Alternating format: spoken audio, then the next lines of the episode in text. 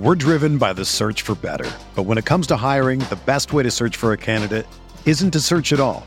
Don't search match with Indeed. Indeed is your matching and hiring platform with over 350 million global monthly visitors, according to Indeed data, and a matching engine that helps you find quality candidates fast. Ditch the busy work. Use Indeed for scheduling, screening, and messaging so you can connect with candidates faster. Leveraging over 140 million qualifications and preferences every day, Indeed's matching engine is constantly learning from your preferences, so the more you use Indeed, the better it gets. Join more than 3.5 million businesses worldwide that use Indeed to hire great talent fast. And listeners of this show will get a $75 sponsored job credit to get your jobs more visibility at Indeed.com slash BlueWire.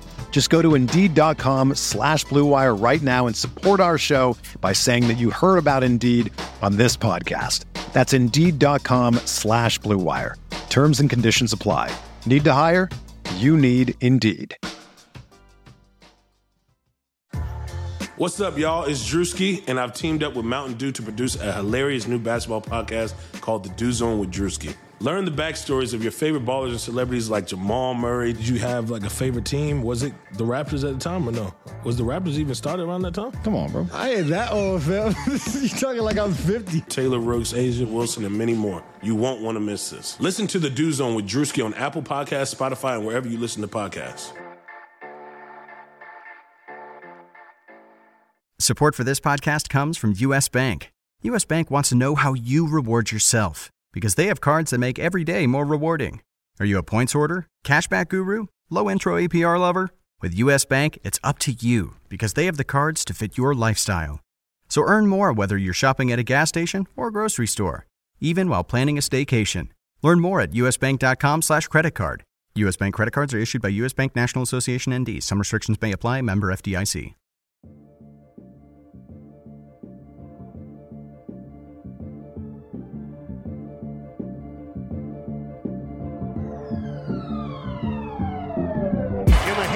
Waiters. Three seconds left for three in the win. Yes! Dion has done it! I watched Marcus Morris handling the ball like he was a point guard. I watched them give the ball to Julius Randle. This brother was dribbling the ball up the damn court. First team all defense. First team all defense.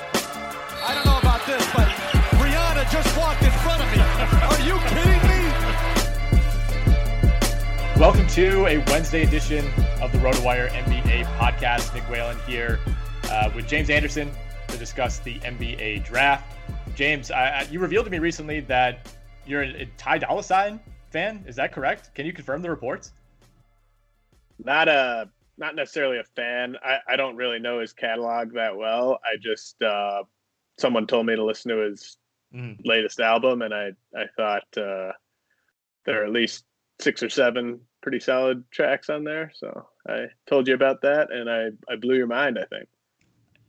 I mean, if, if I could have made a list of like the 10 current rappers who would not be on James Anderson's playlist, I think Ty Dolla Sign would have come in somewhere between like four and six on that list. No, man. I mean, I think uh, I think you would be pretty good at putting that list together. But yeah, I, I don't mind. I don't mind guys like that that kind of fluctuate between Yeah. uh, singing hooks and rapping here and there. I mean, I haven't, I haven't seen you in person in so long, just with the office being closed, and I'm in Milwaukee now. You're still in Madison. I, in that time, I, maybe our rap tastes have completely changed. Like I was, I was at the gym. I was at the gym this morning, listening exclusively to Nas and Jay Z.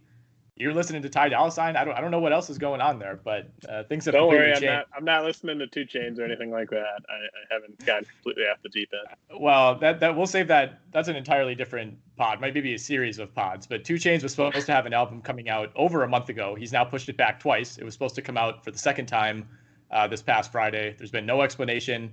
Um, so I'm not not super thrilled with what's going on with the Titty Boy right now, but uh, we will persevere.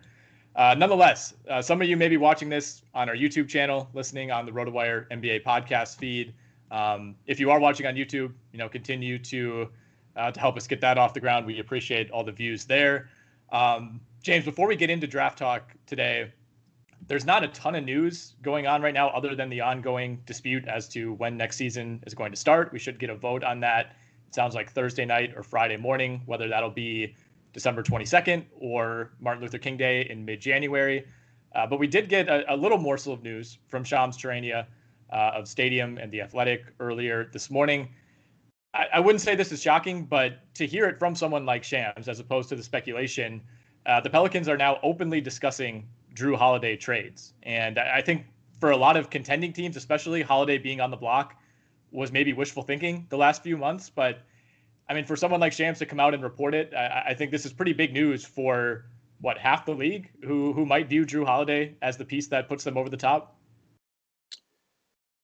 Yeah, I mean, I, I think half the league would definitely love to have him. Um, I think chunk of that collection of teams wants to keep their 2021 cap space clear. So while he would be a good fit on teams like the Mavericks or the Raptors or the Heat, like I, I don't really think that they I think they have bigger fish kind of in mind for, for that cap space. So I mean the team that everyone always brings up and the team that I you know kind of have thought of the most with regards to a holiday is probably the Nuggets.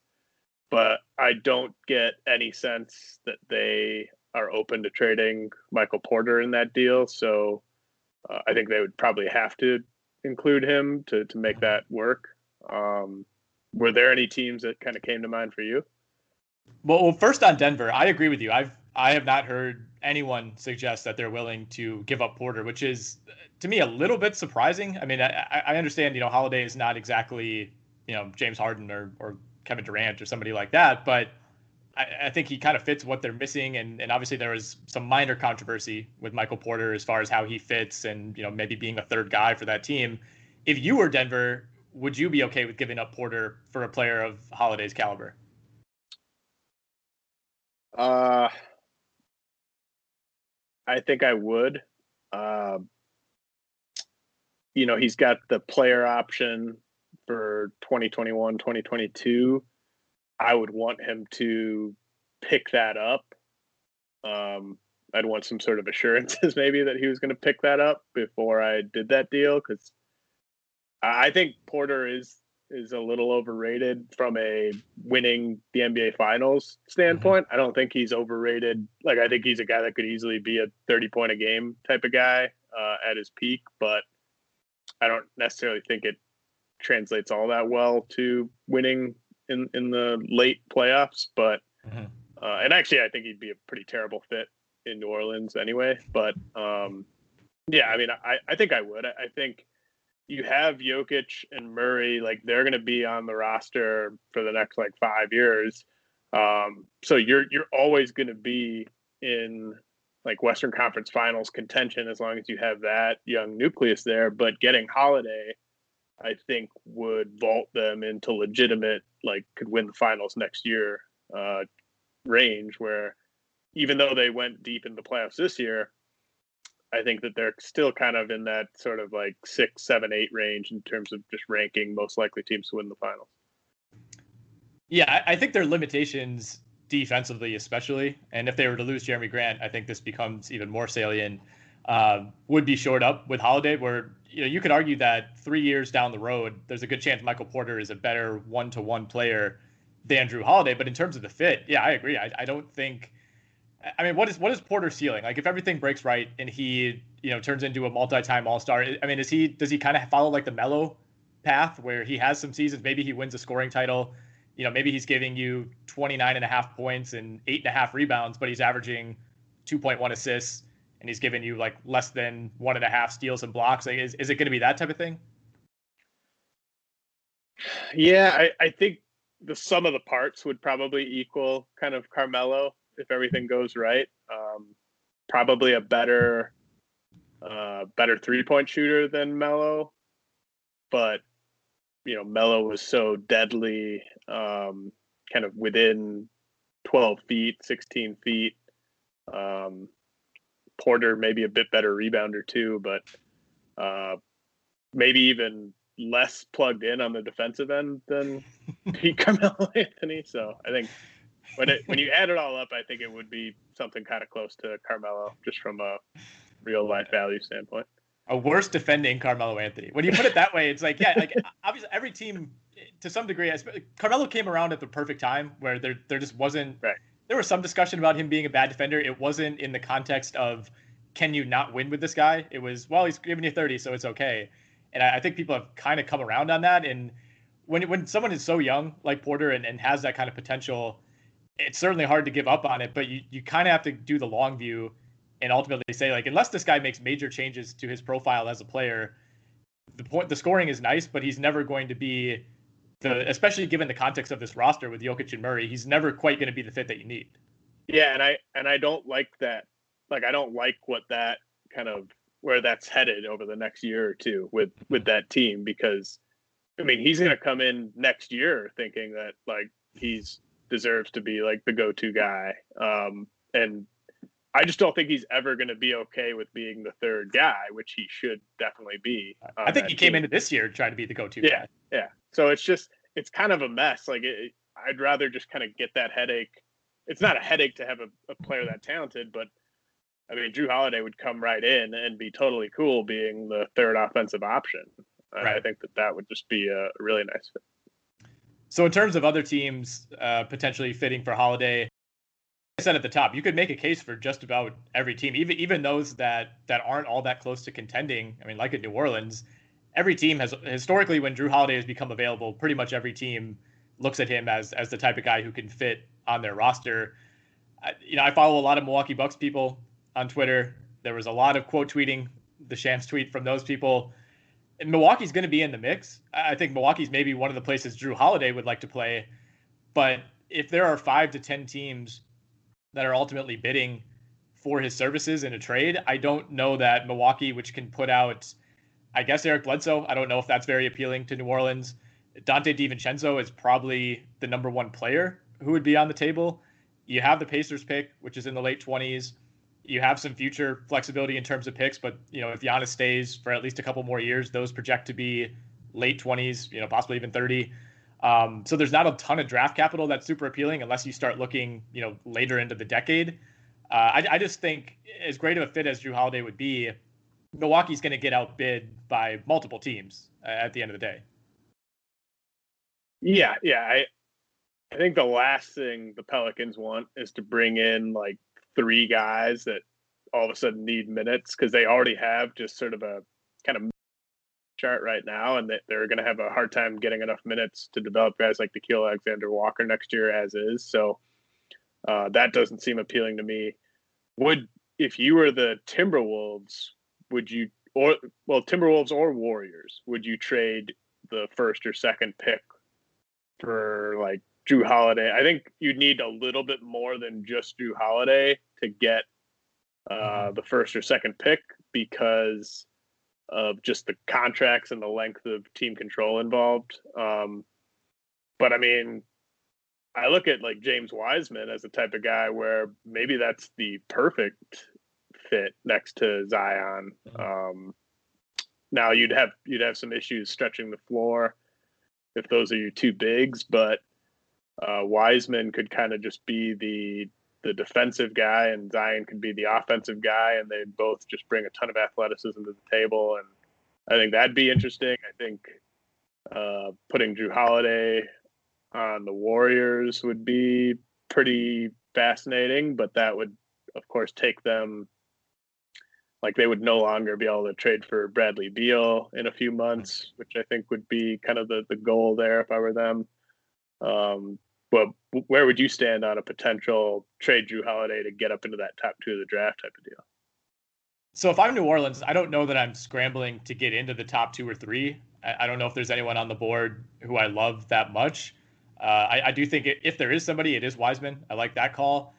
The other thing too, I mean, like from from Golden State's perspective, obviously they're all in on this year They're here. Uh, I mean, Steph Curry is 33. He's a, a sneaky 33. Like this isn't going to last forever. Their window isn't wide open. So to me, the holiday contract, assuming he would opt in for that second year, you know, it would be a, certainly a win now move. But I, I, think you're somewhat okay with that because you're not trading Ja Morant or Zion Williamson. You're, you're trading, you know, a player that you'd feel okay about in, in Wiseman or Edwards or Avdija or whoever it is. But you're not you're not trading like a guaranteed guy who could carry your franchise for the next decade. So to me, that's probably worth the trade off. I, I love that, you know, Curry, Holiday, Thompson, Draymond is, is your top four. What you'd have to do though is convince New Orleans to take back Andrew Wiggins. And if I'm New Orleans, I, I wouldn't necessarily be thrilled about that money that I'm taking on. I think that that contract's not necessarily going to get easier to trade over the next couple of years until he expires. I, I think temporarily you'd be setting yourself back. I mean, this is a franchise. I, I think coming into last year, a lot of people thought they could finish what sixth, seventh, eighth, certainly in the Western Conference. If you're trading Holiday, you're bringing in another young player in Wiseman. You're bringing in Wiggins. You're, you know, you're probably not going to contend for another couple of years. So I, I think that's something to keep in mind. So I like it more from Golden State's perspective, I guess, than I would for New Orleans in that scenario. And I and I do think, um, like, say the Warriors take James Wiseman with the number two pick. Uh, I think his value, like I know everyone talks about the kind of drive it off the lot, the the the asset loses value as soon as the mm-hmm. pick's made type of thing. I don't think James Wiseman would lose trade value on the Warriors. I just think he'd be asked to do so little. He'd be in such a advantageous situation mm-hmm. that I think his trade value would remain high. And then I think the Timberwolves would probably get off to a, another mediocre start. Pick they have coming uh, next year from them starts to look even better. And all of a sudden, you dangle Wiseman, that that future T Wolves pick, mm-hmm. and Wiggins. Wiggins again, like the Warriors is probably the best situation for him to sort of hold any trade value. Mm-hmm. Um, so you could maybe package those three to get Bradley Beal. Like that, that'd be kind of what I would have my eye on, my eye on if I was the Warriors. Yeah. Um, so that might be more more uh, preferable. Yeah, I would definitely rather have Bradley Beal right now than Holiday. Even though for the Warriors, there's there's a case to be made that Holiday is maybe a better fit. Um, I, I, would I would be okay with with keeping the powder dry in that scenario. I mean, like, like I said, I'm, I'm kind of looking at a list of teams now, and you can make a case for just about anybody. I think Miami would be in the mix. Uh, and this kind of leads us into the discussion of when we're talking about the, number one and the number two picks specifically, because those seem to be somewhat on the market, uh, especially number two. In the context of Holiday or, or other players, like who is the best player in the league that you'd give up the number one or number two pick for in this draft? And this was brought up on on the Simmons pod earlier this week where uh, they kind of picked the perfect guy. They said if Tyler Herro was in this draft, would he go number one? And then the follow up is if you're Miami, would you trade Tyler Herro for the number one pick? I don't think I would. Yeah, I I don't think I would either. Uh, so other than Holiday, um, the the three guys that I came up with are all big men. Um, Porzingis Gobert and Ayton. Uh, but oh, I don't. But I don't think um, like trading up for number one. You're not going to trade a big man, and trading up to number two.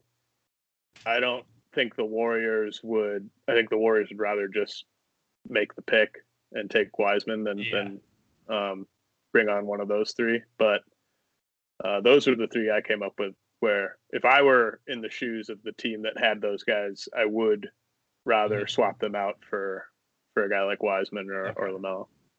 Yeah, I think of it as more of a vacuum. You're not really worrying about whether or not Minnesota or Golden State would accept the trade. It's just the number one or number two pick is on the table. All you have to do is give that player up and you get it. Porzingis is interesting. I, I don't think I would do that. I wouldn't do Ayton either. You know, I love Ayton, and I'm him being a cat. I'm surprised that you don't like him more like you think there's a pretty good chance that that Wiseman or Edwards or Ball ends up being significantly better than than those guys? Um, well, with Porzingis, it's just kind of a, a risk management thing. Like I, I think Porzingis at his best is mm-hmm. better mm-hmm. than those guys, but I just am really worried about his durability and you just you don't want to have like multiple playoff runs where you just kind of get bounced because he's unavailable. And so mm-hmm. um, I think, yeah, honestly, I think like a Luka Wiseman, like that, that'd be just a, a, deadly pick and roll, obviously. But I think Maxi Kleber is like the perfect big to, to start next to Wiseman because he's such a good three point shooter. He can play away from the basket, he's durable. And so I, I think that that's a, a really nice fit that I'd be pretty intrigued by. And I think the Mavericks, like they're they don't want to push too hard to try to like start winning titles like this year next year they want to set it up three years from now they're like the favorite to win the the finals which mm-hmm. um i think i think that's feasible if you if you swap out Porzingis for for Wiseman and then um I just I just don't think Ayton's a guy that is going to be good at all in the playoffs so I I would I think Wiseman's got a much higher playoff ceiling than Ayton. I think Ayton's a better fantasy guy. Like I think Ayton's you know, the the points and the rebounds and everything, but I just think he's going to be a a guy where there's a gigantic gap between his mm-hmm. regular season value and his playoff value. And Gobert, like I just don't want to be the person that gives him whatever his next contract's going to be. So I would I would happily get off of that for for a younger yeah. guy. The Gobert one's super interesting because I think if you're the Jazz, you're you could maybe talk yourself into like we're too good to give up Gobert, even though I I share the same concerns that you do. I would not want to be the team that gives him his next contract, and and beyond that, there's still for as a decent of, of the team as they've been, and you know I know they didn't even make it out of the first round this past year. Like, uh, I mean, I, I think it would just be a tough sell. You know, you have Donovan Mitchell, who's kind of entering his what you b- would believe to be his prime, and then to kind of hit the reset like that on the fly especially for a team like the Jazz that historically doesn't do things like that, I, I think would be difficult. But looking ahead, I mean, you, you, have to look yourself in the mirror and it's like, is, is that team going to the finals in the West next year? I, I don't think a healthy Bogdanovic really makes a difference. No, no. I mean, I, I think you, if you can kind of get assets for Gobert now and just kind of take a bit more of a long view approach than with with Mitchell, like you're saying, like yeah, you know, it's just it's not realistic to push through with this current group they got. I, I thought they made a valiant effort with with Bogdanovic and trying to put a, a, team together to compete this year, but just you know things didn't break that way. And um, I mean, maybe they're fine with just kind of being a, a Memphis Grizzlies type of team that wins like around 50 games for the next three years with that core. And yeah, you know, I, I mean that's that's one way to look at it, but I, I just think that cashing him out now would, would probably be my preference. So here are the three names that I came up with, and I I still don't know exactly how I feel about them. I just want to gauge your thoughts. So this is again potentially for the number one or number two pick: Zach LaVine, C.J. McCollum, John Collins. Uh, I would. I'd much rather have the number one pick than LaVine or Collins. Um, okay. I just I think that they're incredibly flawed players that are very difficult to build around. I mean, LaVine I think could be a uh, like a fourth guy on a good team if he's got good defenders around him and um but I, I just yeah. Well, see where I'm, I'm not... going with that is Zach Zach LaVine to the Warriors. um hmm. Is he one of those guys that goes to the Warriors and then you start to feel better about him because of who's around him, or does he go there and can't function because he can't shoot 25 times a game? I I've long just loved LaVine's offensive skill set as a as a scorer. Like I think he's just so uh, talented. Um, you said 20, 26 a game this past year. Yeah, and he can he can get his shot whenever he wants. He's you know he can he can score from all three levels. Shot selection's an issue, but I mean he's just he's such a bad defender. Like eh, I don't think. I mean he's a worse defender than Steph. like yeah. like you'd have to put Steph on like you wouldn't be able to hide Steph on the worst guy. You'd have to hide LaVine right. on the worst guy. I feel like I feel like their effort levels are the same, but Steph is just so much smarter. Like I don't think I don't think LaVine loafs it all that much. I think he's been in some bad spots, like coaching and system wise. I, but I don't, I don't think he's like any everything you hear about him. Like he's one of the hardest workers. Yeah, I mean maybe maybe that's true. Maybe and you know, maybe uh, you know he's had pretty mediocre coaching his whole uh, yeah. career too, right? So yeah. Um, I mean, I don't hate the idea of like a good team having Zach LaVine and trying to reach another level with him. But I don't think I'm giving up the number two overall pick to to roll that dice and bring and pair LaVine with Wiggins again. Like I, I don't feel that great about my culture to to, to mm-hmm. pay the number two overall pick for him. Um, I mean, Collins, I think he's going to be a guy that is uh, very easy to trade for uh, coming up here because it's just so tough to envision him and Trae Young being on a team that defends at even like a top half level, let alone like a top 20 level. Um, and then McCollum, oh, man, how much is left on his deal? I'm trying to find that right now. I was looking up his age first. So he just turned 29 in mid September, for what that's worth. Um, I, I, think he has a, a few years left. I want to say he he had an extension that just kicked in fairly recently, but let me let me verify that. I mean, with that, like the question is uh, kind of the same thing that you're asking with Utah, where you have Damian Lillard, who's in his absolute prime, coming off the best season of his career. You kind of seem to have hit your ceiling, but at the same time, I think it's tough to look Damian Lillard in the eye and be like, we're going to trade the second best player on the team for a chance at James Wiseman. Right. I, I just don't, yeah, I don't think if I'm the team with the draft pick, I could see myself doing it uh, to get McCollum, but hmm. uh, Portland is in a really tough spot because they're sort of built to win now. They're just, they just don't have enough pieces to win the whole thing. Um, and then, you know, Wiseman, like not really a great fit there. LaMelo, not really a great fit there. Uh, I think if you're trading McCollum, you're trying to just trade him for a, a, wing who defends a little bit better, basically, and they're about the same yeah. age. Um, so I, I don't think trading him for a draft pick makes a ton of sense from Portland's perspective. So he makes 31 this coming year, um, or 30 this coming year, 31, 21, 22, 33 the year after, and then 35.8 in the final year. So he has four full years remaining on that deal.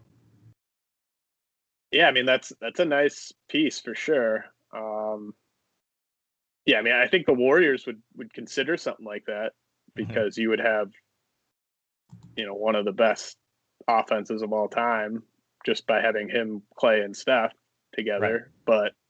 But uh, I mean the Blazers have had like historically good offenses with just having Lillard and McCollum. Right. Uh, but you know, are they willing to sort of settle because they they're they're saving everything for like whoever this next big piece is going to be, mm-hmm. uh, whoever they end up including Andrew Wiggins in a deal for, and are they willing to settle for McCollum or do they want to aim a little bit higher? I think that's the question.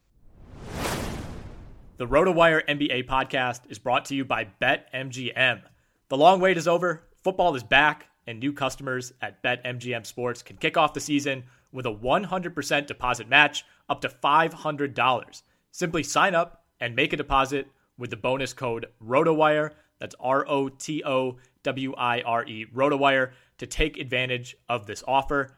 There's never been a better time to get in on the action at BetMGM with parlay bonus payouts, live betting, daily boosted odds specials, and much more. Don't let one minute of the NFL season pass you by. Download the BetMGM app today or go to betmgm.com and use promo code ROTOWIRE to double your betting bankroll with a 100% deposit match up to $500. You must be 21 or older and physically located in Colorado, Indiana, New Jersey, Nevada, or West Virginia. Please gamble responsibly. Gambling problem? Call 1 800 522 4700 in Colorado and Nevada, 1 800 Gambler in New Jersey and West Virginia, or 1 800 9 with it in Indiana. Promotional offer not available in the state of Nevada.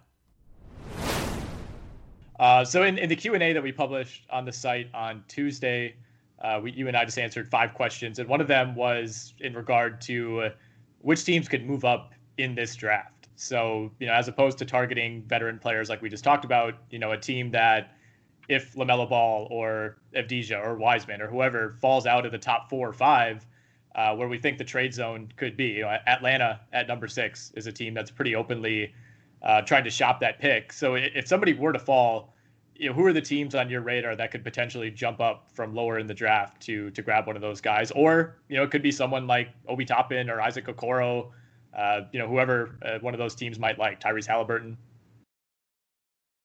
Yeah, I, you know, I think the two teams that you know desperately wish they were picking higher in this draft and are desperate for some sort of guy that they can talk themselves into being a star long term are the Pistons and the Knicks. Mm-hmm. Uh, seven and eight, like I think there will be good players there, obviously, but maybe they don't see a guy there that they can talk themselves into being a star. So if they're in love with one of those guys, I'm sure they would try to trade up. Um, you know, I, I think it's just going to be really interesting. I, I think like LaMelo Ball is someone that I would, if it seems like the top teams are not that high on, which I, am hesitant to buy into that, uh, those rumors. Like I, I know, uh, I think Jonathan Givony said on Windhorst's podcast that like LaMelo's barely worked out for anyone. So like these are basically untrue rumors that he's falling because of bad workouts. Um, but if there was a team mid mid first round that uh, believes in LaMelo's upside, it could just be a surprise team that we're not even really thinking about. I think it just comes mm-hmm. down to these teams' evaluations of guys. I mean, we've seen Danny Ainge and like the Mavs do stuff in the past where if there's a guy they really like, they'll make a trade to kind of um, mm-hmm. make it easier to, to get that guy. Um, I mean, like the Spurs never trade. I, I don't really see either of the top guys being a fit for the Suns.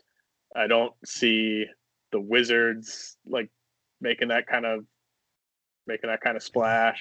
Um, so I, you know, it might be a mystery team lower down, but I think the the Knicks and the Pistons are the two teams that would love to be able to lead this draft and mm-hmm. talk themselves into just getting a guy that's going to turn the franchise around. So the teams that I threw out were Boston. I think that's the most obvious one just because they own 14, they own 26, and they own 30.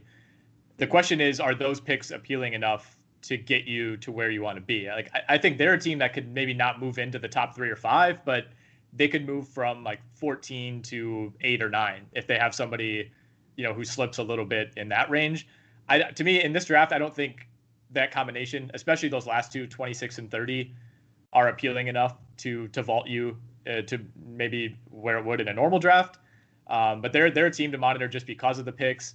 San Antonio, I, like you said, the Spurs don't normally trade up. I don't I don't think it happens, but you do have two veteran pieces in DeRozan and Aldridge, uh, who could both be on the table trade wise. And then you start getting into matching money. You know, you're not going to trade DeRozan straight up for a pick. You know, you'd have to throw in another contract, and that that gets more complicated. But you know, Atlanta seemingly wants a win now piece. They want to go for the eight seed next year. That's one I know. I know. I feel the same way. But uh, this is why I'm glad we're doing video. I can see your reaction in person. Um, but I mean, I, I was going to say DeMar DeRozan makes sense for them. He doesn't at all. But the way that they're thinking, he might. You know, that's the type of trade I think that Atlanta might be trying to work. So San Antonio's one to monitor. Phoenix at 10. I, I know you you said you don't see that happening again, not another one I would bank on, but they do have the Kelly Oubre expiring that you could throw in a trade. I think maybe you you add that as the sweetener and you go get your next Kelly Oubre. Maybe if they want to move up and grab an Isaac Okoro, somebody like that, uh, a few spots. Um, and then the Thunder at 25, who only have that one pick in the first round, but then you look at all the picks that they have from the Paul George trade, um, and then you know potentially a Chris Paul trade or a Steven Adams trade uh, before the draft. So they'll they'll certainly have firepower, as does New Orleans at 13 with the future picks. Yeah, I think those are all those all make sense. I mean, it, I think you're right about the Celtics. Like they would love to package those picks and move up, um, even if it just meant all three of those and they move up from like 14 to eight or something like that. Like I think they might consider doing that just because they don't want to bring in three rookies that they have to then mm-hmm. pay and like I mean, they've already got a bunch of guys that are kind of that talent level. Um, I mean, like a team like the Cavs just desperately needs talent, like like more than just one guy. Like they need like two or three guys. So right. if those picks were all like in the top twenty, I could see them packaging those three to move up to five, maybe. But uh, like you said, I think all of the guys that these smart teams are going to covet in the mid first round are going to be gone by the Celtics' second pick. Mm-hmm. All right. So another question in that Q and A: uh, If everything breaks right, you're assuming all goes well, the fit is good, the development uh, goes on on you know uh, the type of path that you would want. Which prospect has the absolute highest ceiling in this draft? So I I think LaMelo and Wiseman have similarly high ceilings, but I would I would favor the primary ball handler over the center there. Um, I think like we already know about Lamelo's passing and his size and his and his handle. Um, so it's a nice place to start, but it like the two big questions are what's his defense going to be like and how well is he going to shoot it from 3? And if you're just talking like best case scenario, I mean, his brother shot 38% from 3 last year. So let's just say LaMelo is a 38% three point shooter off the dribble, and he's one of the best passers in the league, one of the best dribblers in the league. And uh, let's just say he's like a tiny bit worse defensively than his brother. Like, I think all of a sudden you're talking about an all NBA type of player there because he's going to be averaging 10 plus assists. He's going to be scoring like 25 points. Um, so, I mean, I think there's there's just a lot you can really dream on there with LaMelo. Um, I mean, there's certainly a scenario where he doesn't shoot that well and he's kind of more like Ricky Rubio or Rajon Rondo, but um, he's definitely shown a obviously he's shown a willingness to to get those shots up. Like he's not he's not passive like Lonzo is. Like he's he's very mm-hmm. uh, willing to penetrate into the lane. He's he's definitely um, more than willing to get shots up from behind the arc. So the quantity, the volume is going to be there. And I think the hope is that you just get him into a system where he understands like this is not a good shot. You can we can do better than this one. Like improve his shot selection. Um, continue to work with him on on his form and his consistency with his release and everything like that. And you just kind of develop him into a like he he doesn't have to be one of the best shooters in the league, if he's just a guy that you have to respect from out there off the dribble, then that just opens up the rest of his game in a way mm-hmm. that would just be pretty devastating. I mean, he he could be one of the best players in the league at making his teammates better. Like I, I think that we we've seen that on video already from what he did mm-hmm. in Australia. Um, so I, I would go with Ball, but I mean, I think like I, I think Wiseman, like there is some David Robinson potential there. Um, so I think that that's a heck of a player. Uh, even if the shot, and I'm not really even factoring in him being a good three point shooter with with Wiseman's ceiling. You just hope that he's able to um, improve his agility a little bit so that he can be a better defender uh, when he gets switched on to smaller guys. But I think the rest of the tools are there for him to just be a, a really dynamic two way center. So going back to Lamelo real quickly, what do you think his his rookie season looks like statistically. I, I feel like there's a pretty good chance he he has a, a very poor rookie year. shows shows some flashes, kind of similar to Lonzo uh, in a lot of ways. Like you said, I, I think the the big difference with them, like Lonzo was was a more proven prospect, had an incredible season at UCLA that that ultimately boosted him to the number two pick. Uh, but when he got to the NBA, there was that immediate timidness about not only shooting threes, but shooting in general, getting to the rim. I mean, his free throw rate is historically low for any guard. With LaMelo, I, I think you almost have the opposite concern where the efficiency probably won't be there, but he's not going to shy away from it at all. Like, whereas with Lonzo, I think we, we even praised him his rookie year where it was like, all right, well, if, if he's not going to make free throws, at least he's not getting there eight times a game and hitting 40% of them. You know, like he kind of knew his strengths and stuck to them. Whereas with LaMelo, I think there's this concern that he might be a little more reckless as a player.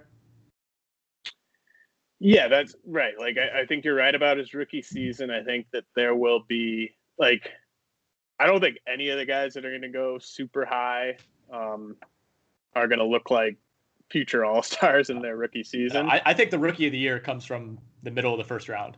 Yeah, yeah, yeah, yeah, for sure. Uh, it's going to be a, a player who played multiple years in college, probably. Yeah. Um, but I think, you know, I think the passing and like there will be some some big time wild plays almost on a on a per game basis with him.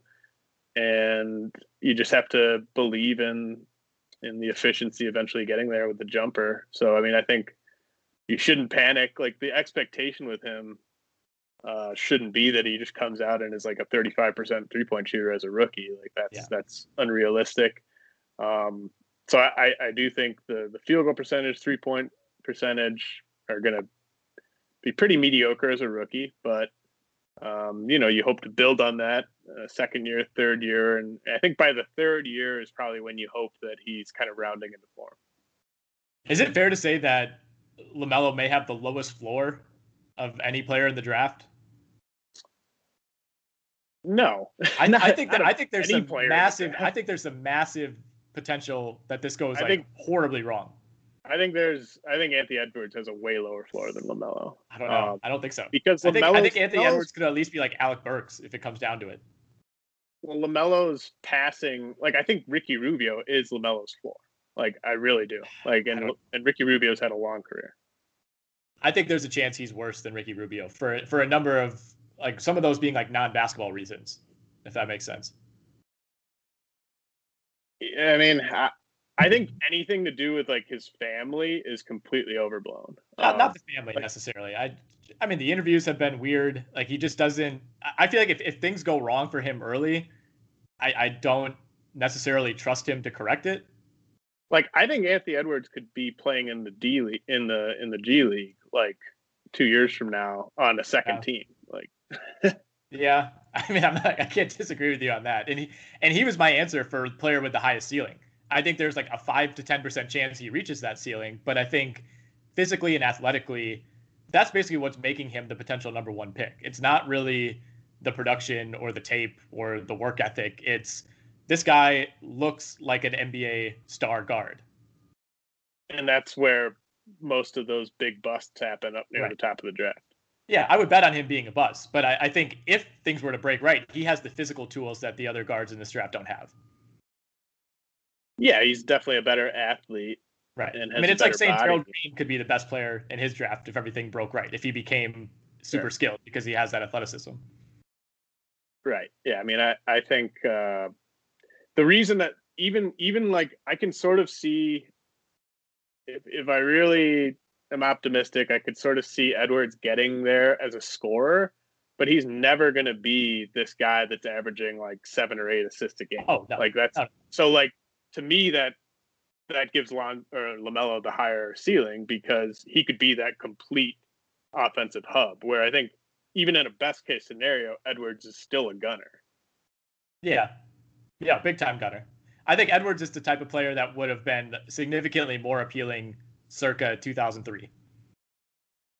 Oh yeah, yeah. Watched a lot of Monta Ellis tape growing up.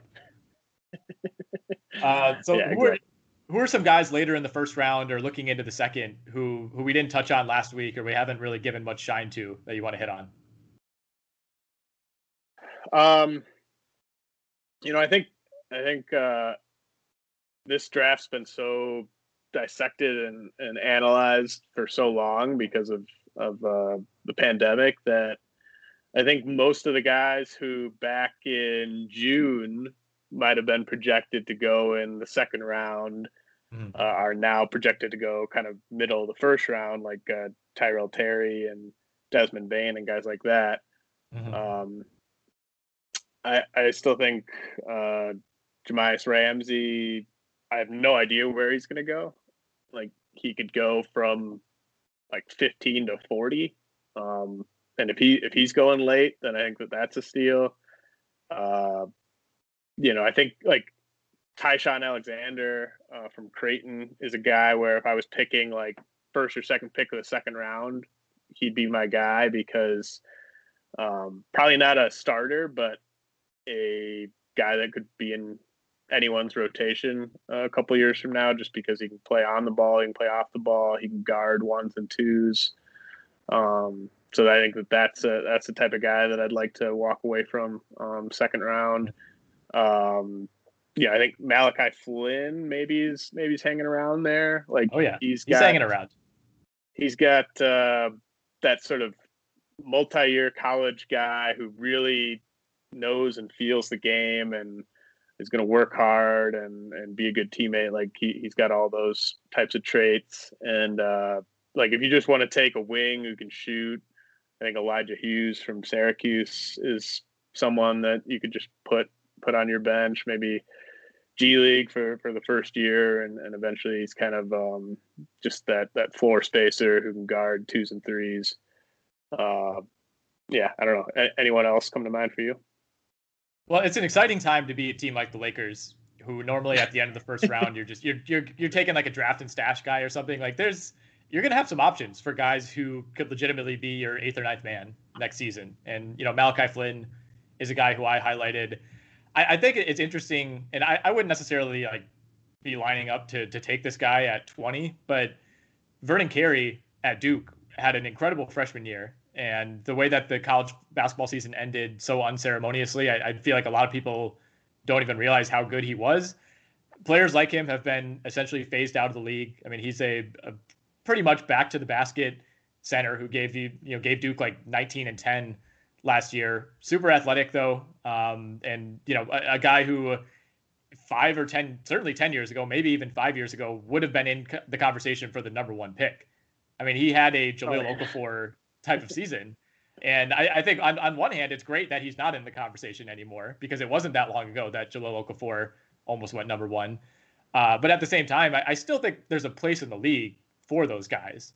You know, it, it's it's just kind of it, it's kind of puzzling that you can be that good. And there's you know, I think I've seen him slotted like 55th on some draft boards. That's a little too low. Is he that athletic though compared to the players he'd be playing against in the NBA? No, no. I mean, he's not a super athlete by any means. It, it, for him, it's more about the combination of strength and size. I mean, he goes 270. He's he's huge for his size. So you know, it's more of like a Demarcus Cousins type of build as opposed to I don't know Clint Capela. You know, he, he's not going to be like skying over guys, but he moves very well for being 270 pounds. Is is kind of the case I just think he's the type of guy where you don't, if you're the general manager, do you want to give your coach the option of playing him? Like I like I almost yeah. would be like I just don't want my coach to be running mm-hmm. post ups for this guy. Like like I, I, don't that that has nothing to do with the way we run our offense. Like he doesn't yeah. fit our scheme. Like he doesn't fit our defensive scheme. Like if he was a rim protector, it'd be one thing, but he's he's kind of just points and rebounds. And so yeah, I think I think you're totally right about like if this draft was happening in 2002, he'd be a top five pick for sure. Uh, but I think teams teams are still going to make mistakes and take some big men higher than they should. I think in this draft, but I think they've they've smartened up enough to sort of the Carey types fade to the second round. I don't think yeah. he's a bad pick in the second round because I don't think you know this draft it, the strength of this draft is kind of in the like 8 to 20 range and so once you kind of get past there mm-hmm. i mean you can make a case for lots of guys but you know i, I look at a guy like sort of like caleb swanigan like i mean he I was we were going to go there he was just completely like phased out of of nba basketball like yeah, pretty much immediately yeah, yeah. so like I, I could see that happening with Carey. Yeah, that's fair. And, I, and honestly, I, I, think Carey is a little bit of a better athlete, but Swanigan was a better all-around player. I, I mean, he was a force at Purdue. There's no two ways about it. Better passer, more developed. Yeah, no, um, no two what, ways about it. What about the the heady white point guard division, which this year is a little bit light, but it does feature uh, a cat in Nico Mannion and an Oregon Duck in in Payton Pritchard. Mannion being a freshman, Pritchard being an upperclassman, kind of at the opposite end there. Um, and I will say Nico Mannion isn't your typical white point guard. You know, Payton Pritchard is the prototype. You know, he is the you know the like the, the guy that you've seen th- come through college basketball a thousand times over the last 20 years. Uh, what are your, what are your thoughts on Mannion, who I mean, early in the season was looking like a borderline lottery pick, and I, I think has properly slid down to you know final 10 picks of the first round, maybe early second. Yeah, I'm I'm not a fan of Mannion, and I think if if he wasn't such a uh, like a high pedigree recruit, like if if he didn't have all those accolades, I don't think anyone would even be talking about him like in the top 50. I think it's just he's still yeah. kind of riding um, that that acclaim uh, that he came into college with. Like I don't think he's good enough to be a point guard. I don't think he's going to shoot well enough to be a two guard. Maybe he could be your your backup point guard uh, on a bad team or something like that. But uh, I'm not I'm not really interested in in Mannion at all. Um, Pritchard just because he can shoot I think is a bit more interesting. But you know, I mean, what at the end of the day, what what role is he going to play on a solid NBA team? I mean, he's not Yeah. going to be able to guard anyone. You don't you don't want him to be your your point guard, so he's kind of just relegated to catch and shoot duty. And with Mannion, he's in the Dillon Brooks zone. His wingspan is shorter than his height. Big red flag. that that should be his nickname, the red flag. Uh, I love that. Uh, so we, the one kind of lottery guy that we, I don't think we've touched on at all is Kira Lewis from Alabama. He he kind of slipped through the cracks on us last week, but you almost universally see him mocked in the 10 to 20 range, usually right in the middle of that range. Um, a lot to like, certainly. I, I think one of the knocks against him is, you know, you compare him to someone like Tyrese Maxey. They look kind of similar. They played in the same conference. They're the same height. They have the same wingspan. Tyrese Maxey weighs like 30 more pounds than Kira Lewis. And Tyrese Maxey isn't like a guy who looks huge, but Lewis is noticeably thin. I, think that's a little bit of a concern. Um, and when you talk about, you know, high school pedigree, like with Mannion, and I totally agree. That's that's usually where these draft classes start is you just sort by col- like high school recruit ranking and then pick apart from there. And, you know, you mentioned Tyrell Terry as someone who I think has benefited a ton from the extended draft process. You know, the more you look at him, the more you want to bump him up. I think with Mannion, it's like if the draft had taken place in June, maybe he goes higher. You know, I think there's been more time to bump him down. Lewis, uh, you know, he is a sophomore, not a one and done. It was a guy who was, I think he ranked like 40th overall. Um, so certainly has been on the NBA radar, but not someone that that anyone expected to come out after year one. Uh, and you know was kind of 50-50 for this year. I see some some De'Aaron Fox in Kira Lewis at best. Um, you know, you see a little bit of Collin Sexton, another Alabama guy, uh, similar size to to both of those players. Uh, where where are you at on Kira Lewis in terms of his upside? Um, probably one of my favorite comps in this draft is uh, Dennis Schroeder on Kira Mm. Lewis, uh, especially if you're just talking like physically.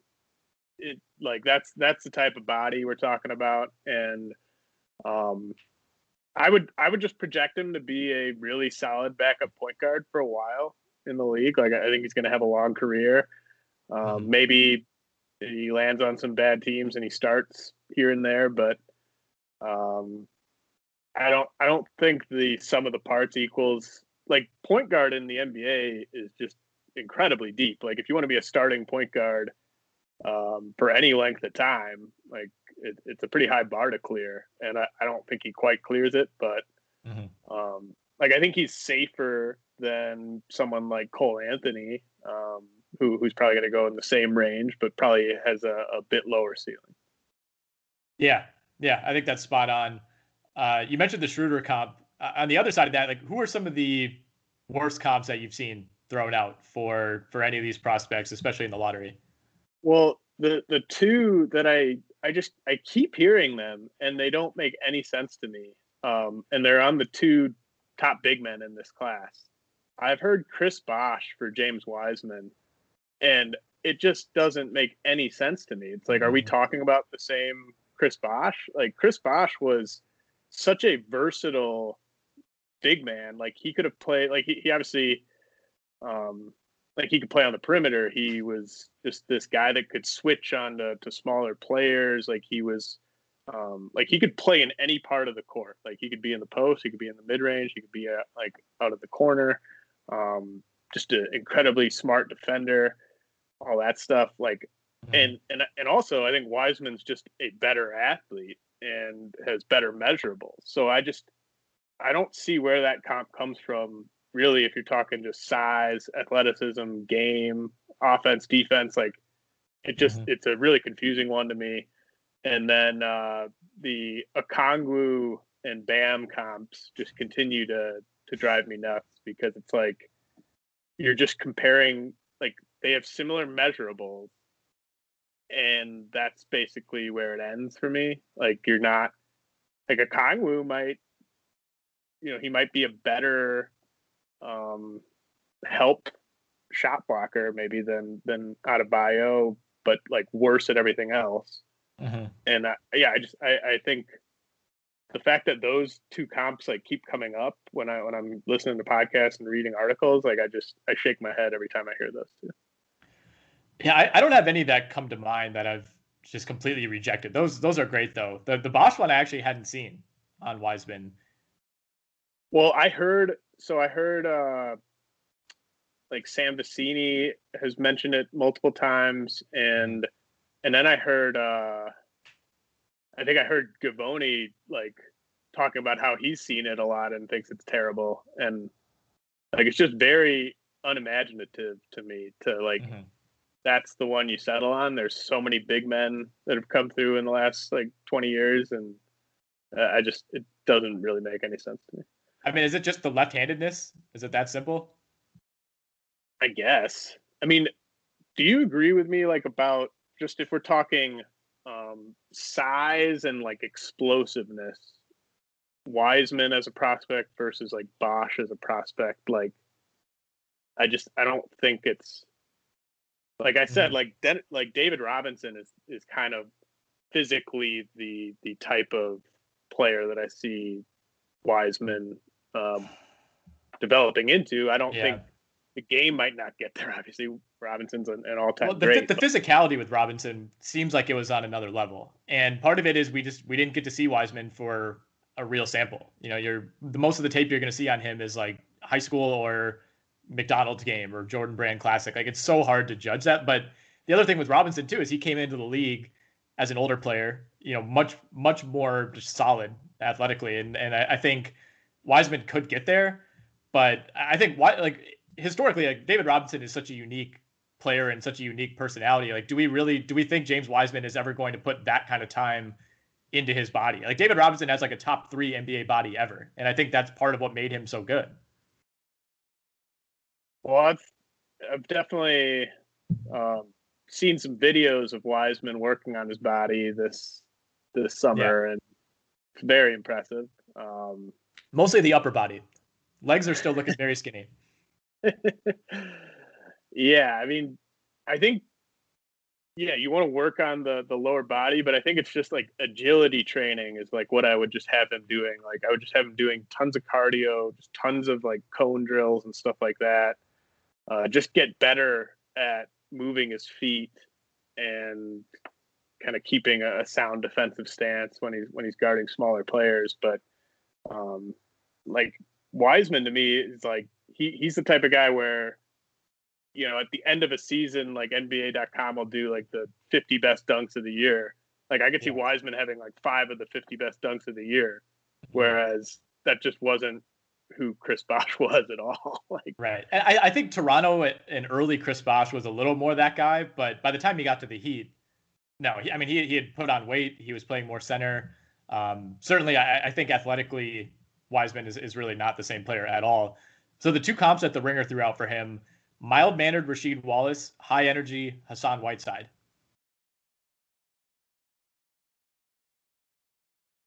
Um, I don't, I don't really get the Rasheed one. Uh, I could see the, I could see the Whiteside as sort of like a floor. Um, yeah. But I mean, Rasheed, he was an awesome defend. Like they could both be awesome defenders, but I think they will do it in a very different way.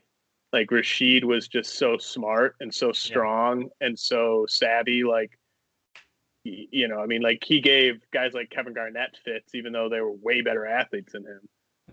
Like Rash- Rasheed Wallace's athleticism, even when he was at North Carolina versus James Wiseman's athleticism, it's like two different ballparks and then Rasheed was uh, like a big time stretch guy later in his career, and actually even like in Portland, like he was stretching to like 18 feet. Um, before that was common at all for guys his size. Like if, if Rasheed came up today, he would go into the draft as a guy where people were like, yeah, he's definitely a guy that's going to be able to stretch the floor. Whereas yeah. with Wiseman, that's still a question mark. Yeah, yeah, I agree with you on that. And when I think Rasheed, I, I picture you know back to the basket that that long kind of over the top fadeaway. Like I, I don't ever picture Wiseman. Maybe maybe you don't want him taking that shot in today's NBA, but I don't think he's ever going to have that level of like offensive versatility and and dexterity. Yeah, agreed. Um, all right, what else we got here? Let's let's look at some of the props that are available for the NBA draft, and there aren't too many. If you look around, uh, we'll go to our our friends at the DraftKings Sportsbook. They've had the three uh, same props up for for quite a while, and and maybe there'll be more added in the next two weeks here. But uh, you can bet on who will be the first overall pick. You can bet on a few players' draft position, you know, over under a certain number. Uh, then there are a few specials, you know, how many freshmen will be drafted in the top 10, how many international players drafted in the top 10. Uh, but let's look at the first overall pick odds first. Anthony Edwards, a fairly heavy favorite right now at minus 235. You have LaMelo at plus 195, Wiseman plus 785, which seems like pretty good odds if, if you're a betting man. Uh, and then there's a pretty big drop off. You have Avdija at 50 to 1, Toppin at 100 to 1, Hayes at 100 to 1, Okongwu 200, Okoro 200, um, and then Cole Anthony, of all people, at 300 to 1 so so the only one on there that I would touch is Wiseman at plus 785. I actually think on yeah. FanDuel, I think on FanDuel he's like half those odds. Like I think he might be like plus 350 or something. So um, 785 is a lot. Like obviously the Timberwolves aren't taking him, but if anyone trades up to one, I think they're taking Wiseman. Right. So it's like, yeah. is it is it plus 780 like it's basically plus 785 that someone trades up for the number one pick sure and i think when you compare the odds to edwards like minus 235 for edwards is is way too much right like uh, edwards would definitely be my pick to go number one as he was in the mock draft we did but that you're just not getting any value there at, at minus 235 because like they yeah. they could definitely you know, there's been a lot of smoke out there, but I mean, they could definitely take ball. Um, they could definitely trade down. There, there's just there are ways where they don't go Edwards, um, and Do then you... like, like I would, I, I don't think Edwards falls out of the top three, but like I'm I'm so low on him that it wouldn't surprise me a ton. So like if he was minus 135 to go first, I might mm-hmm. like that, but I, I, just think you're paying uh, too much of a premium there. So if you buy the notion that there might be some Anthony Bennett potential, where we, you know, the Timberwolves or whoever are on the clock at one, and we have no idea where this is going to go. You know, it might be Nerlens Noel, who I think ended up going like sixth in that draft, and I, a lot of people thought he was going to go number one. He, he, similar to Wiseman in this class. If it's not any of those top three, who could potentially be the Anthony Bennett who surprises everybody and goes number one to Minnesota or another team that would trade up? Um, maybe, maybe Isaac Okoro. Um, that would be the most like, unexpected number one pick ever. I think that would supplant Bennett. Yeah, I mean Isaac Okoro or Tyrese Halliburton, I think would probably be yeah. the two that I'd throw out there. I mean, you if you're the Timberwolves, you could definitely talk yourself into like our defense is a disaster. D'Angelo Russell and Karl Anthony Towns just are never going to be good defenders. Isaac Okoro is going to be able to guard the other team's best player every night, and we hope that the jumper comes around. Like, right. Okoro is just such a tough guy to evaluate because if you're if if you're an NBA team and you think that you can get him to be a 35% three point shooter in a couple years, mm-hmm. then there's a case for him to be the first pick. Uh, but if you just don't think the jumper's ever going to come around, you can't really even take him in the top five. Yeah. And Halliburton, Halliburton's like the equivalent of pulling out your like five iron on like a 350 yard par four, where you're just like, I'm terrible at hitting my driver. just gonna lay up. I want to try to get a bogey on this hole. Like, yeah, that would be taking Halliburton with the first pick, uh, which look, you know, I, if, we're going to see a team do that at some point. I really do because I, I think teams are going are getting progressively smarter with the draft, and this, maybe this is another decade away, but I, I think at some point we're going to see a team do this where they're going to say like, all right, we have this guy number one on our board. We know there's a lot of public pressure to take this guy. You know, in the past, you would see a team maybe move down to get that guy to just avoid the scrutiny that would come on passing with one of these, you know, top two or three guys. Like, I, I don't know. I, I don't, especially in a draft like this, it wouldn't shock me if Minnesota was just like, screw it, we're taking Halliburton we'll we'll live with the consequences if LaMelo Ball becomes the player that some think he can be. Yeah, I just I think the reason why it doesn't happen in this draft is because uh wouldn't you just trade down to Charlotte then? Like I yeah, mean, the, if that's the on the table, difference in- sure. the difference in contracts, like that, that's the other thing. Like, you don't want to be paying Tyrese Halliburton what a number one overall pick gets, um, if you think he's going to be there at like four. Uh, and even if, even if the other team, even if the team that trades up to one doesn't give you a ton to trade up, you would still rather trade down just for the sake of the, the money. Right. You don't have to. You don't in that scenario. You don't have to worry about trying to collect a future first or anything like that. It, it becomes more of a financial decision. Uh, all right. So I'll throw out the props for there are four players: LaMelo, Wiseman, Edwards, and Obi Toppin, uh, who have over under where they'll be drafted uh, bets on DraftKings. So I'll give you the number. You tell me if you like the over or the under. LaMelo Ball, over under two and a half. I'm just gonna say stay away. Like I, so it, you know it's it's plus 180 um, for the over. It's minus 225 for the under. I think they set this line pretty perfectly. Like I, I just don't I don't really see a ton of value on either side there. Yeah, I, I think that's a push. I think he goes with the two and a half pick. In this draft. Yep. Uh, same same number for James Wiseman. Over under two and a half. Uh, over two and a half, which would imply, I guess, higher than two. Yeah, Uh, I think that means he goes one or two. Yeah, yeah. So that's minus two twenty five, and then the under is plus one eighty. I love that that over. I love I love just betting that he goes in the top two at, at minus 225. Like you're you're definitely paying a premium there. Yeah, But as you should. one thing about this one thing about this draft is there's there's like a half dozen uh, guards that you want. There's a half dozen wings you want. There's only these two big men, and I think that that's why a Kongwu is getting talked about as high as three.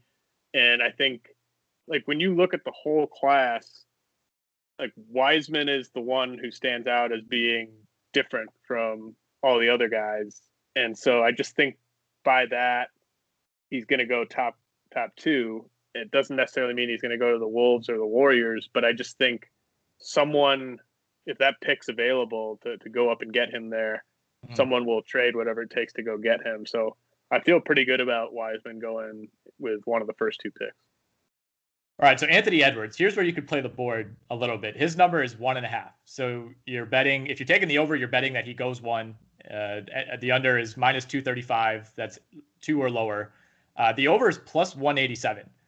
Now you can bet him to go number one straight up in the bets that we just talked about at minus two thirty five. So don't do that. If you if you think Edwards is going to go number one and you want to put money on it, just take the over on one and a half at plus one eighty seven. Yeah, I mean, I, I I think we're reading these lines right, right? I think so. Like like where it's over meaning they go ahead of two and a half. I, wish they could have worded this a little bit better. There's but, no um, there's no explanation on here, so we we will be assuming that. it doesn't yeah, like why would you bet Anthony Edwards? It would make no Is sense that- that, he's the favorite to go number one in that other bet, and then it, there would be dramatically higher odds for him to go lower than one in this one. I, I think we're right here. Okay. Well yeah, I mean I think Edwards goes one. So um actually no, I think we're reading it wrong. Because he's he's negative this is this is great podcasting, but he's yeah, uh that is. he's negative 235 to go first and then he's negative 235 to go under one and a half so i think that's the same bet right so If that that would make sense. Uh, I will admit that. It So- doesn't. It makes less sense for Wiseman though. but that makes yeah i mean it, that makes the wiseman bet it's good either way like i would do it if it's minus 225 i would definitely do it if Yeah. Now I like the Wiseman bet more, and I like the Edwards bet less. Okay, Right. it's good to figure this out on the fly. We don't want to be spreading this information. yeah DraftKings, Um, put put some explainers here. This is too difficult. so I still love betting Wiseman to go top two, and Yes. especially if those either odds, but especially if it's plus one eighty, and then I'm I'm staying away from Edwards there. It's uh, if we're Yeah. reading that right. So But that means the one- that LaMelo is the one then that I- a pretty heavy favorite to go top two. Say that again. So LaMelo is then a pretty heavy favorite to go top two, which would again be in accordance with those first overall pick odds because he is he's plus one ninety five to go number one, and again Wiseman's plus seven eighty five. So yeah, I, I think you're right. And then the one that I really really like is betting Obi Toppin to not go in the top four, and I mean those odds are about the same. Like it's over four and a half is minus one eighteen, under four and a half is minus one hundred four. I do not think Obi Toppin will go in the top four picks. I don't And either. I feel I feel almost as strongly about that as I do Wiseman going top two, if not even stronger. Um, Mhm. There's just not a there's not a ton of precedent for a guy as old as him uh, going that high. Like it it it rarely rarely happens. So here's my comp for Obi Toppin, not as a player, but as a prospect and how he's valued. Buddy Hield. Mm. Both had Yeah, insane, insanely good years, but the age was an issue. For Hield, he ended up being even a year older than we thought, Yeah. which if people had known that at the time would have been even more of an issue. But I think they they both face like the exact same set of questions.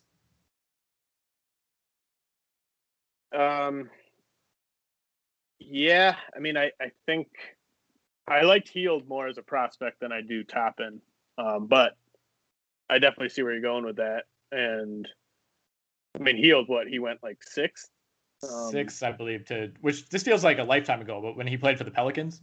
Yeah, like Hield went sixth. Um, like Frank Kaminsky went like eight. Like I'm trying to think of like a recent guy that's that's in Toppin's age range that went higher than fifth. Like it just it it really never happens. Um, Yeah. so I, I I love that one, and and like when you're doing these, when you're looking at like the sports book, obviously, from their perspective, they just want to get an even amount of action on both sides of the line.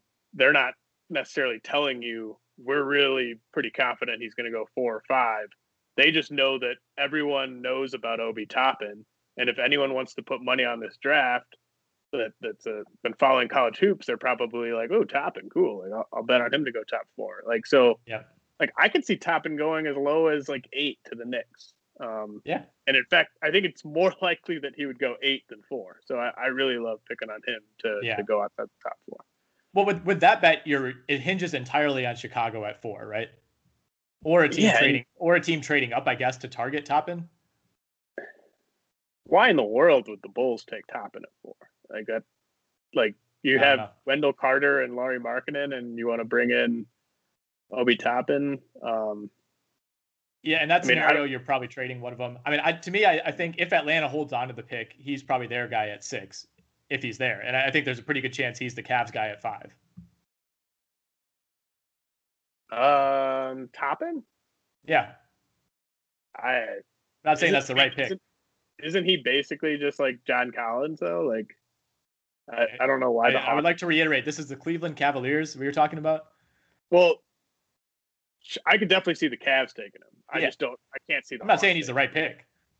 I I- like. I think the Hawks would love to get Halliburton, um, and I think the Bulls might get Halliburton at four. Um, I think I could see Dan Gilbert just saying Obi Toppin, Dayton, like lock it up and Okay. end of story. But then you're still winning the bet of him going outside the top four.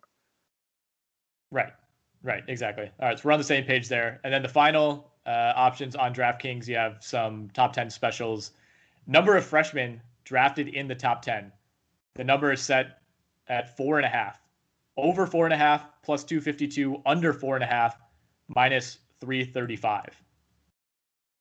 Okay, so let's go through the freshmen. You got Edwards, Wiseman, uh, Okoro, Okongwu. at Okongwu.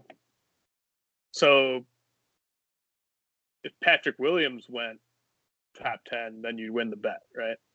So those four feel like close to locks. Those are the four that you're depending on. And then, yeah, you would need Patrick Williams. You would need, uh, I mean, who else is a, a possibility even? Precious Achiuwa. Chua. Yeah, I, I mean, it's it's possible. I mean, you're you're basically depending on like the ninth or tenth pick for that. Like those, this this wouldn't be a bet that Like- you win in the first six picks. Yeah, I guess like Maxi, maybe. Um, Possible. but uh, I I think Patrick Williams is going to go top 10. Um, Tyrell Terry, if he really makes a jump, I don't, I don't know. I mean, I, there are there are a few options, but That one, you I think you would be sweating that one until at Yeah. least like the ninth pick. Um, so I think I think that's a pretty good line. That might that might be a stay away. Um, international players.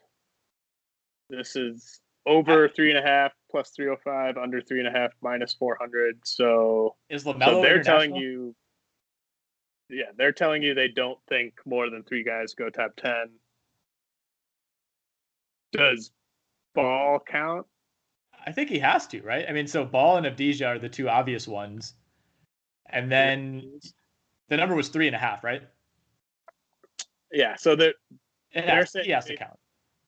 they think Hayes, Avdija, and Ball go top ten, and they're pretty confident that uh, Aleksej Pokusevski does not go top ten, basically, Well, the other one would be Hampton. or Hampton. Yeah, I I would go under on both of those. I think. Yeah, talking it out, I actually I know the odds aren't great, but under three and a half international players in the top ten seems pretty much like a lock. Uh, I mean, do we we could talk about Pokusevski quickly? Uh, Why not? Hey, I talk- I, talk about him to the Kings. he's impossible to count. Like Well, you cannot comp anyone to him, and that's usually a bad sign with scouting. Like if you can't think of who someone reminds you of, there's usually a reason for that. And we're talking about a seven foot. Like does he doesn't he kind of play like a point or like a shooting guard kind of? Like more or less, yeah. I mean, he attempts to to to the degree with which he's able to. Yeah, I mean, like some of the comps you see with him are like Lamar Odom. I've seen. Uh, I think the ringer threw out Detlef Schrempf. I mean, you- you're turning the clock back like a good 30 years to, to try to find somebody who How plays about- like this guy. how about your boy Austin Daye? Sure, Austin Daye. Uh, I mean, from a from a physical standpoint, absolutely, he's a bigger Austin Daye. Yeah. I don't. I Um, cannot confirm whether or not he wears a quintuple XL T-shirt under his jersey to try to hide his arms. Doesn't appear that he does.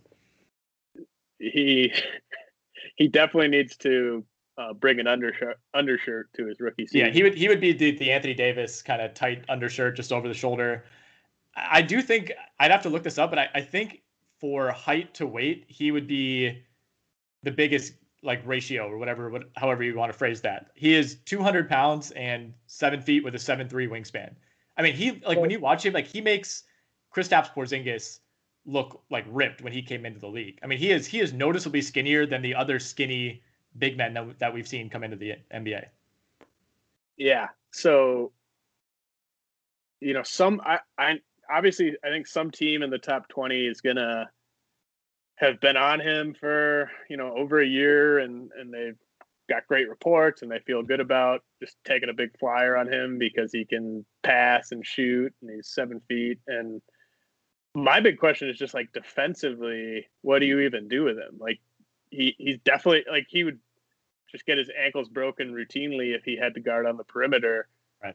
But he would also just get dunked over mercilessly if he had to guard in the interior. So that's the big question to me is like, Mm-hmm. yeah, you could talk yourself into the offensive game being pretty compelling, but it like which player in the NBA could not score on him?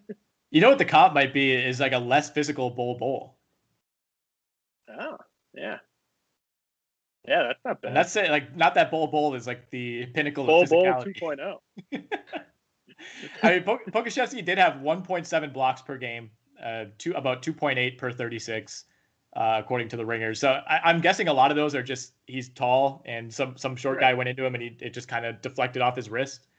If you have a seven three wingspan, it's weird. It'd be weird if you weren't blocking that many shots per game. Yeah, and and it's a red flag that he is only blocking 1.7 per game. When you're that tall, when you're that tall, you should be blocking a hell of a lot more shots than that.